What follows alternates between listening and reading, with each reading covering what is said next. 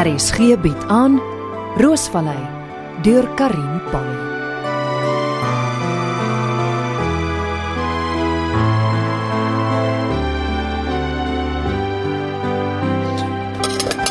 Johnny, jy's vroeg aan die gang. Daar's werk om te doen. Is die pap al gaar? Ja. Kom ek help jou met die reistoel. Sit hier. Ek het vir jou gedek. Hm, Dankie. Dis goed so. En hier is jou pap. Melk, suiker. Dankie, vrou. Ek dog toe nie gaan inval vir 'n koppie koffie. Daar's seker baie verkeer. Hy sal nou hier wees. Het jy al iets van die boukontrakteurs gehoor aan wie ons die kwotasies vir die plumbing gestuur het? Vir die twee woonstelblokke wat hulle wil bou. Nog nie. Ons sal eers teen die einde van die week hoor of hulle dit aanvaar het. As ons daai twee kry, dan het ons genoeg werk vir die volgende paar maande. En Roosvallei, hoe lyk dit daar? Stadig maar seker maak ons klaar. Ek het aan Ansie eh, eh, mevrou De Tooy vasgeloop. Ha, en jy sê my nou eers. Het jy toe darm beter maniere gehad as die vorige keer? Vrou moenie begin nie. Het jy haar ten minste gegroet? Ons het gesels. Hm, jy maak vordering, Johnny. Dit help nie om vir Ansie kwaad te wees nie. Sy het nie die kar bestuur nie. Morning, morning. Sluit julle nie die voordeur nie? Môre toe nie. Het jy al geëet? Nee, Auntie Joey, as pappa se kan net maar skep. Môre Oom lyk goed. sit Tony. Eh, Thanks. En hier's jou pap. Lekker. Dankie. Ah, So, how's things? Dink jy nie jou oom lyk goed nie? Die werk doen hom goed. Hy gaan elke dag saam met die span uit om te kyk hoe dinge vorder. Great. En hier's julle koffie. Dankie Auntie Joey. Ek gaan vanoggend Roosvallei toe. Ek gaan ook in daai rigting. Waarheen gaan jy? Ek gaan na die ongelukstoneel toe. Net 'n paar goed check, dan ry ek Groenkloof toe. Ek kan saam met jou ry as jy my nodig het uh, by die ongelukstoneel. As 'n oom my te veel sal opset, sal dit gaaf wees. Ek ry saam met jou en dan kan jy my na die tyd op Roosvallei gaan aflaai. As jy seker, Johnny. Ja, vrou. Verskoon my. Ek gaan net badkamer toe. Eh, eh, Dan kan ons ry. Ons het verlede week daar gestop by die ongelukstoneel, uh, ek en Johnny. Ja, hy het my gesê. Het hy jou vertel van die hysteriese rooikop vrou wat hy dink hy daardie aandag gesien het? Ja, hy het. Dink jy hy het of was dit sy verbeelding? Nee, ek begin glo daar was iemand. Hoekom Tony? Wat het sy daar gemaak? Auntie, dis 'n million dollar question. Ek dink ek weet wie dit was. Al wat ek nou moet doen is om uit te figure hoekom en waarom.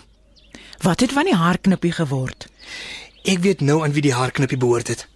Tony? Regtig? Auntie Joey is verniet nuuskierig. Dis classified. Nie eens vir jou ore bedoel nie.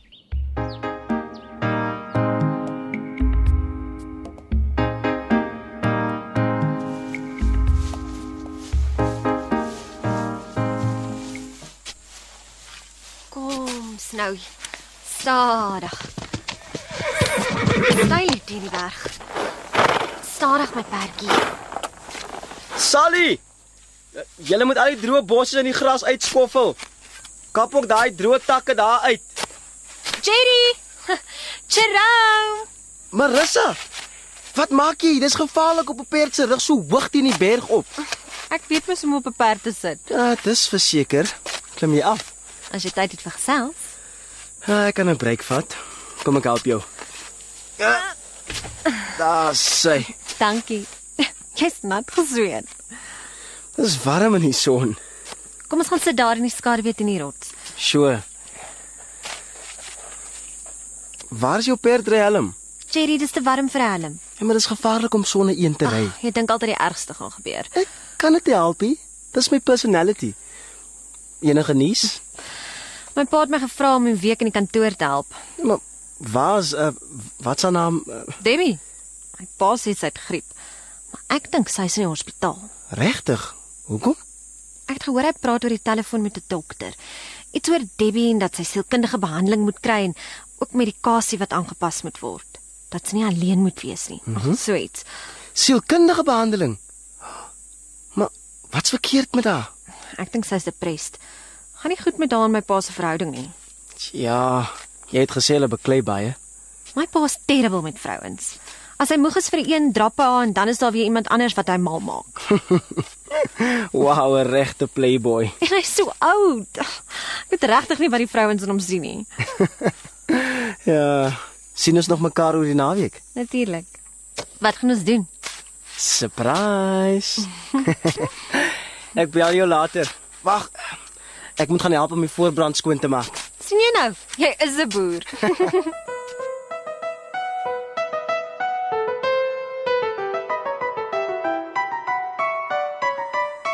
Oom Johnny wil jy uitklim? Sal ek die reisel gaan aflaai? Nee Tony, ek kan goed sien van hier af. OK. Wil oom Johnny weer vir my vertel wat gebeur het? Van watter kant het oom gekom? Van die ander kant af, van daar af. OK, en toe? Dit was donker en mistig. Ek het 'n kar sien aankom en skielik draai dit reg voor my in. Waar presies was oom? Net daar uh, links van die boom. Dis net verby die Roosvallei afdraai. 'n Hele entjie voor Groenkloof se afdraai. Presies. Skielik draai die kar regs oor die pad nêrens heen nie. Asof die drywer by Roosvallei wou indraai, verbygesteek het en toe te laat ingedraai het. Ek het probeer uitswenk, maar dit was te laat. Pieter de Tooy het bestuur. Hy moes van Malan op Groenkloof gaan drop het. Hy was dronk, maar ewens sou as hy hom misjudge het met die turnoff, sou die ongeluk nader aan Groenkloof gebeur het. Miskien was hy so dronk dat hy van Malan vergeet het en reguit huis toe wou gaan. Maybe, maar ek dink dis moontlik. Sorry oom, dis die werk. Ek stop so eentjie. Hallo my bro. Tony, ek het nuus. Wat? Ek het vanoggend vir Marissa gesien. Die res? Ja, sy help haar pa vir die week in die kantoor van Debbie. Kan ons praat? Dis nou niks besig. Jy beter jou lyf skraal hou, loveboy. Ek sop pad Roosvallei toe met jou dad. Ek is bo teen die berg besig met voorbrande. Julle sal my nie kan sien nie. Uh, kan jy my later by die kompos oop meet? Sjoe. Ek is oor 'n uur daar om goed af te laai. Cool. Ek gaan jou pa op Roosvallei aflaai. Dan maak ek 'n draai op Groenkloof voor ek jou sien. Shop. Sien jou.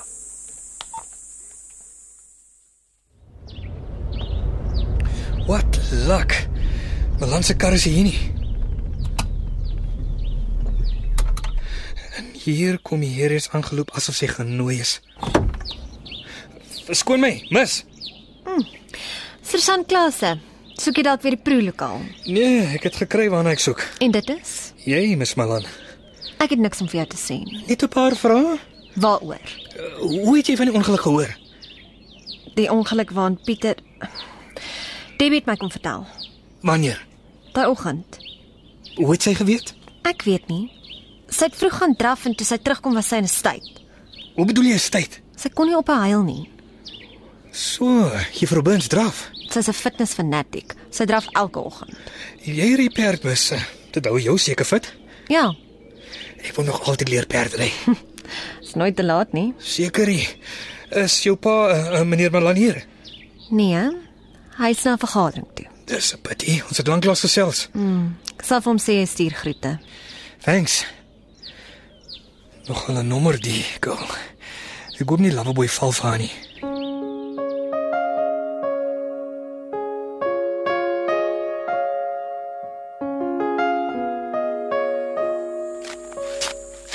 Sally. Julle manne moet al die takke op daai hoop gooi. Uh, ons kan dit vir vuur hout maak gebruik. Aan die bossies gooi julle op hierdie hoop. En as julle klaar is, kan julle nog 'n vraag gaan haal. En wanneer af gee jy die orders, bra? Dis my werk, Tony. Was jy toe op Groenkloof? Ja, ek het lekker met jou girl gechat. Pas op, papa. Hy sal jou bykom. Malan, ek is nie bang vir hom nie. Wat sê Marissa? Nie veel nie, maar wat se seker is deel sy met haar loveboy. Ek weet nie wat 'n sekerheid is nie. Maar Debbie is in die hospitaal. Was hy siek? Nee, sy moet glo vir sielkundige behandeling gaan. So die pil popping red het dit gekrash. Wat? Arme girl, haar nerves is gedaan. Waar's dit?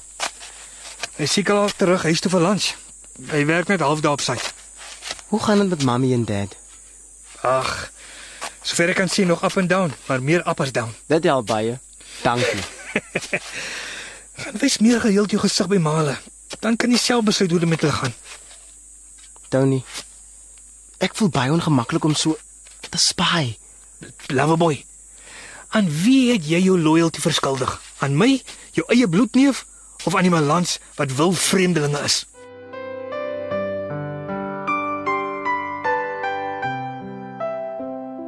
Roosvallei word in Johannesburg opgevoer onder spelleiding van Helena Hugo met die tegniese bystand van Karabo Slangwane en Evert Snyman Junior.